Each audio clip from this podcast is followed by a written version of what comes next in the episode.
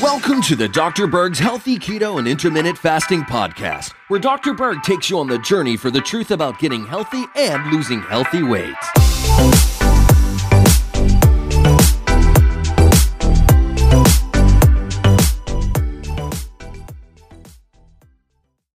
Hey guys, someone recently had a question about fermented foods and doing keto. Is it okay?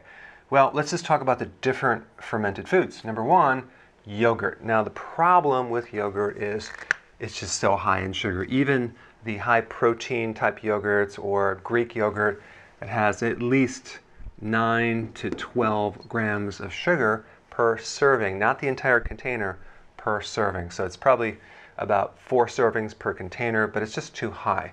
Kefir is roughly about the same. It's like 10 grams of sugar per serving.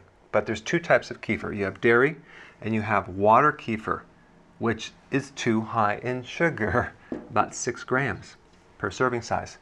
Uh, kombucha tea, I did a video on that. I think it's really good for your digestion. I think it's a great alternative for coming off of alcohol because it relaxes you. It has a very small amount of alcohol, I think like 1%, but there's some types of kombucha tea that has more alcohol. Um, but here's the thing.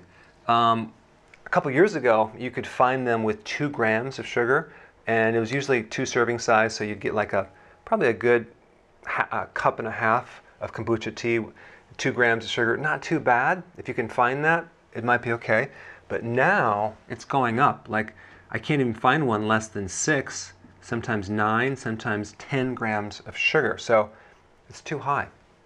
Uh, kimchi, awesome. It's a fermented uh, cabbage. It's very spicy, Korean, uh, totally fine. Sauerkraut, awesome. Tons of vitamin C, um, great for the digestion, way better than even taking a probiotic. But when you consume fermented vegetables, kimchi, sauerkraut, pickles, etc., you don't need massive quantities.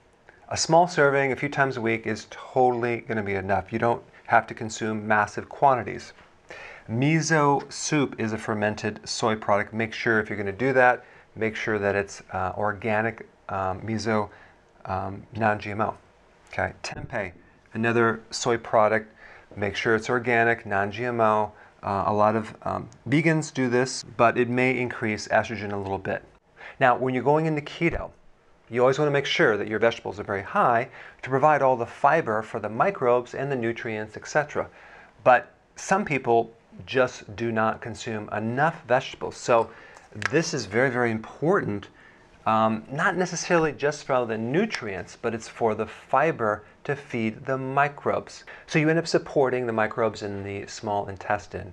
So you can actually maximize your full absorption of nutrients since 90% of all the digestion occurs in the small intestine. All right, thanks for watching and I'll see you in the next video.